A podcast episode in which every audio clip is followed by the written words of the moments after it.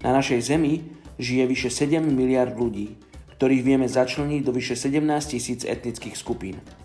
Z tohto obrovského počtu ľudí ešte 41% nemá prístup k evaníliu. Dnes vám chceme predstaviť jednu z týchto etnických skupín, ktorá potrebuje počuť zväzť o prvom príchode Ježiša a o dokonalej Božej láske. Dnes je 3. oktober a modlíme sa za Arabov z oblasti Tihami. Tihamánsky Arabi sú moslimské obyvateľstvo žijúce v Jemene. Jemen je posledné roky zmietaný občianskou vojnou a ľudia žijúci v tejto krajine trpia obrovskou chudobou a hladom. Do etnickej skupiny tihamánskych Arabov patrí vyše 4 milióny ľudí, z ktorých každý druhý je negramotný. V miestnych školách sa totiž väčšinou iba učia recitovať časti z Koránu.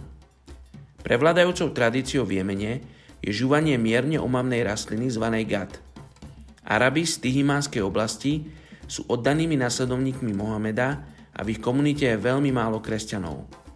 Tí, ktorí sú kresťania, to musia tajiť, lebo by boli zabití či pri najlepšom vylúčení zo spoločnosti. Modlíme sa za pokoj v Jemene a aby tak, ako sú tihamánsky Arabi dnes závislí na rastline gat, boli závislí na živom Bohu.